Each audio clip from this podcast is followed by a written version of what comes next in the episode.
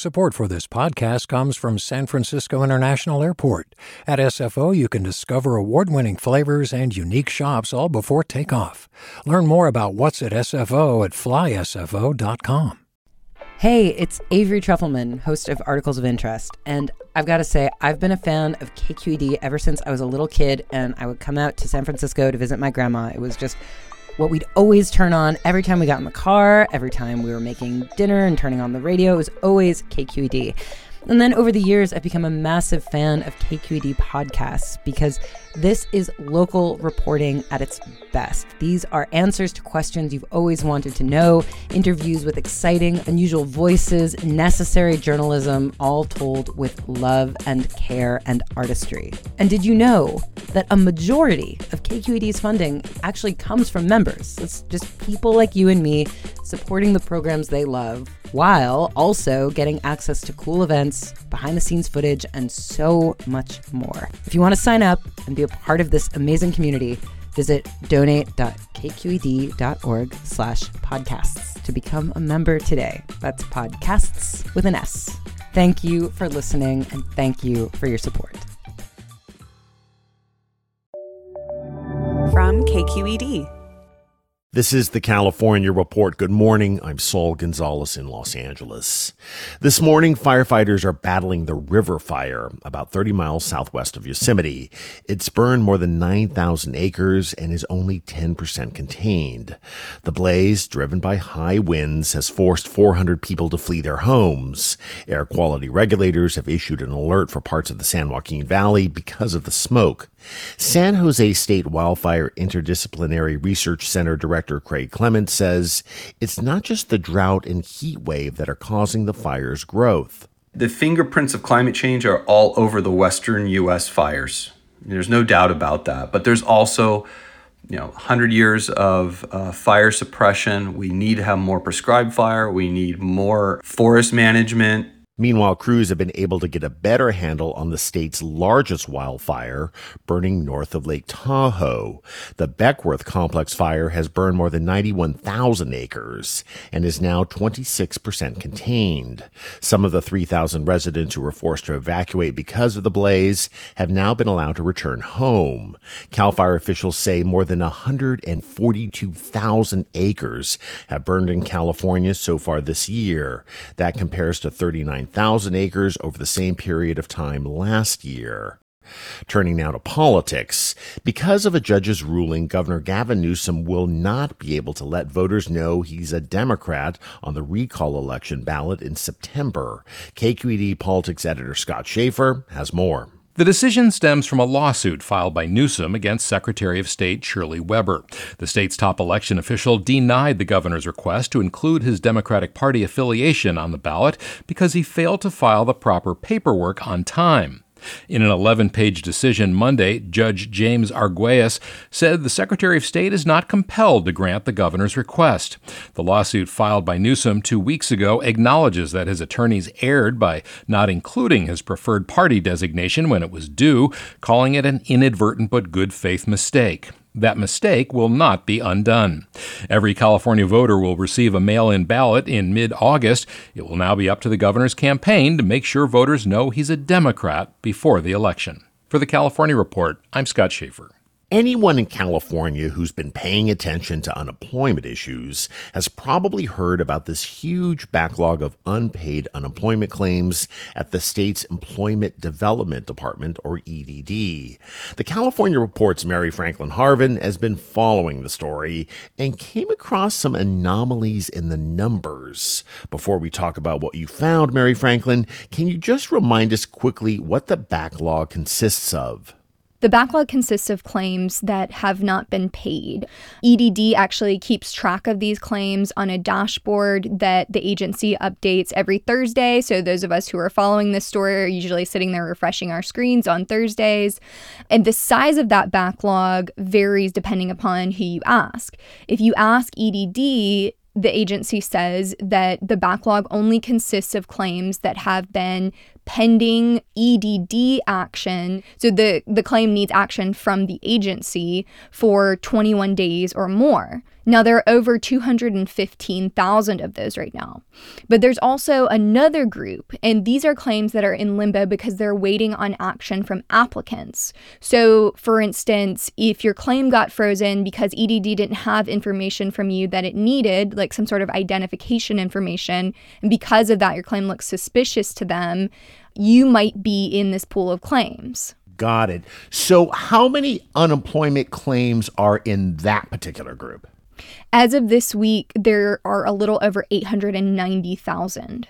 So, Mary Franklin, you noticed some irregularities in information presented for that group when those figures were posted on the EDD website last Thursday, right? Yeah, so when I was doing my weekly refreshing and the new numbers did finally come up, and I know it's a little wonky, but basically I looked at the data and noticed that it looked a lot lower, meaning EDD was reporting fewer claims pending than I had noticed in previous weeks, four weeks that they had already reported. And there's a great Cal Matters reporter, Emily Hoeven, who keeps a running log of this data on her Twitter. So I quickly went and checked her Twitter for the previous few weeks' data and noticed that yes, there was a discrepancy of well over 100,000 claims on some of the previous weeks. So I reached out to EDD's main spokesperson, Loree Levy, to ask her about that discrepancy. And how did she explain the discrepancy? She said that it was an inadvertent posting. She also told me that a big chunk of the claims in that 890,000 or more group had been lingering for 120 days or more. And you know that goes into why they don't why they think it's misleading to include those in the backlog. So just help me out here. Why is this important if there's one set of numbers versus another set of numbers and one set of unemployment claims figures is actually lower? I think that might be interpreted as a good thing, but but you explain it to me. Yeah, I know. If you're not an EDD nerd like me, it probably doesn't seem very interesting. But basically, one big reason I was interested was because if it's true that a vast majority of those 890,000 something claims have actually been languishing for over 120 days, then many of those people or many of those claims might have been abandoned because people got back to work and they don't need their unemployment benefits anymore. But unfortunately, it could also mean that many people, and we do know that this has been happening, have been spending months trying to get through to EDD to get the agency information it has asked for. You know, it could also mean that some of the claims were fraudulent and that the people who filed them abandoned them once they were asked for additional information. All right, that is the California Report's Mary Franklin Harvin, who's been doing some excellent reporting on the state's EDD program. Mary Franklin, thanks so much for joining us. Thank you, Saul. Do you love learning about the San Francisco Bay Area, its history, its people, its unique blend of cultures? Then you should check out the Bay Curious book. I'm Katrina Schwartz, editor and producer on the Bay Curious podcast, and I'm here to let you know that for the month of May, we've worked out a sweet deal for KQED podcast listeners. Right now, you can get the Bay Curious ebook for $1.99. That's right, $1.99. Just search for Bay Curious wherever you get your ebooks or find a link in our show notes. This offer does expire at the end of the month, though, so you'll want to act on it fast. Happy reading!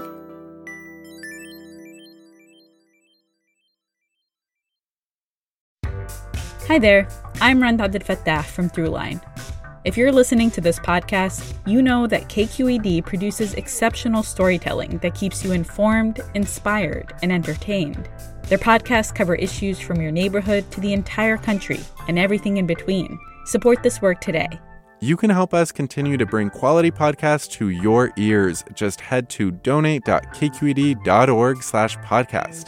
That's donate.kqed.org slash podcast. California health officials have backtracked on how to enforce masking rules at schools in the fall. Yesterday, the state issued a mandate saying that K through 12 students who aren't wearing a mask would be barred from the classroom, but would be offered alternative educational opportunities. Now, the state will leave it up to schools to decide how to handle students who aren't wearing face coverings. KQED's Julia McEvoy reports. Only students with specific medical exemptions or disabilities that prevent them from wearing a mask will be exempt under the new rules, which take effect immediately. California is taking a stricter approach than the CDC's latest recommendations, which do not call for universal masking. Dr. Naomi Bardach heads the state's Safe Schools for All plan, the experts who help districts provide in person school as safely as possible. Bardach says CDC rules allow older students to be masked or unmasked unmasked, and that's a problem. It really opens up the possibility of stigma, of bullying. It's a contentious topic, masks is. And so we actually would like to allow schools to open in a way that is actually a less controversial environment. The state calls universal masking the best way to both avoid the need for physical distancing in classrooms and also help head off the spread of variants. Schools will need to provide face coverings for kids who don't have them, and schools should also find a way to educate students who won't wear a mask if they aren't allowed on campus. Masks will be optional outdoors at schools. For the California Report, I'm Julia McEvoy. If you think we can start relaxing our guard when it comes to the coronavirus pandemic, just consider these numbers. In Los Angeles County, public health officials say there have now been four straight days in which more than a thousand new COVID cases have been reported daily. And over 99% of these new cases have occurred among people who are still unvaccinated. Officials are also seeing a rise in the number of people who are becoming seriously ill because of COVID, as hospitalizations and the county are nearing 400 for the first time in months.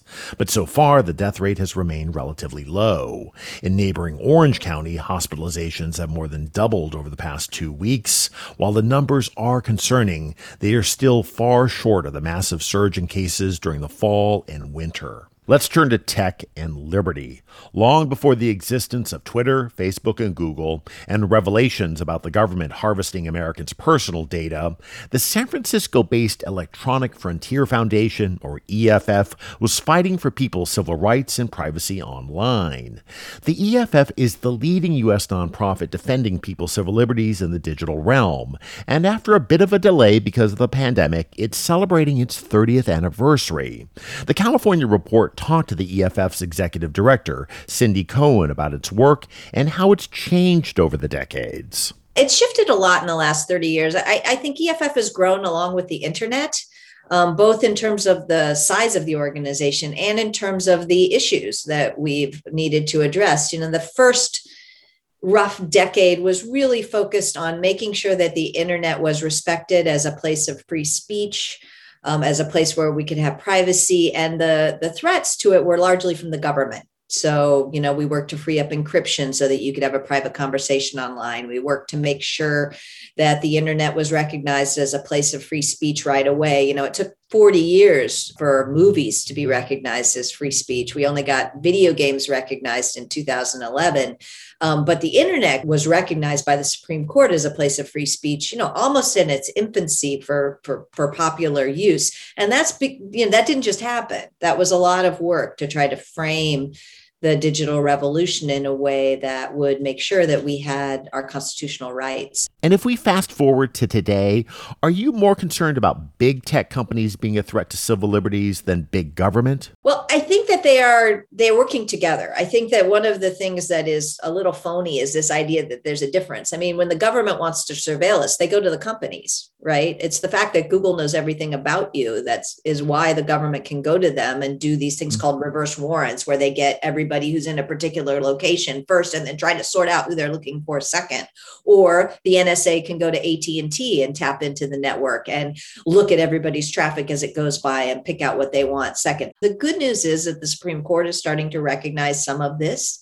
They have said they're chipping away at this thing called the third party doctrine that says that when you give your information to a company, you relinquish all Fourth Amendment interests in it. And the Supreme Court has has signaled pretty clearly that that's that's a doctrine that's on its way out. So there is some good news there, and we're beginning to see privacy laws. We have a lot more work to go, but I I, I don't I don't think the distinction really matters very much for most of the things that people care about. I'd like to turn to a California centric issue. Uh, this year, the state started enacting the California Consumer Privacy Act, which makes it easier for people to find out what kind of information private companies are collecting about them online and petition to have it deleted. EFF chose not to support the act. Can you tell me why and how you feel about it now? You know we were neutral on the law we thought it had some loopholes in it that made us nervous and and and we were we were also worried that that there were you know we had a, a bill that we thought that was better called the privacy for all bill I, I, I think the fact that the that the people of the state of California continue to vote for privacy is a good thing.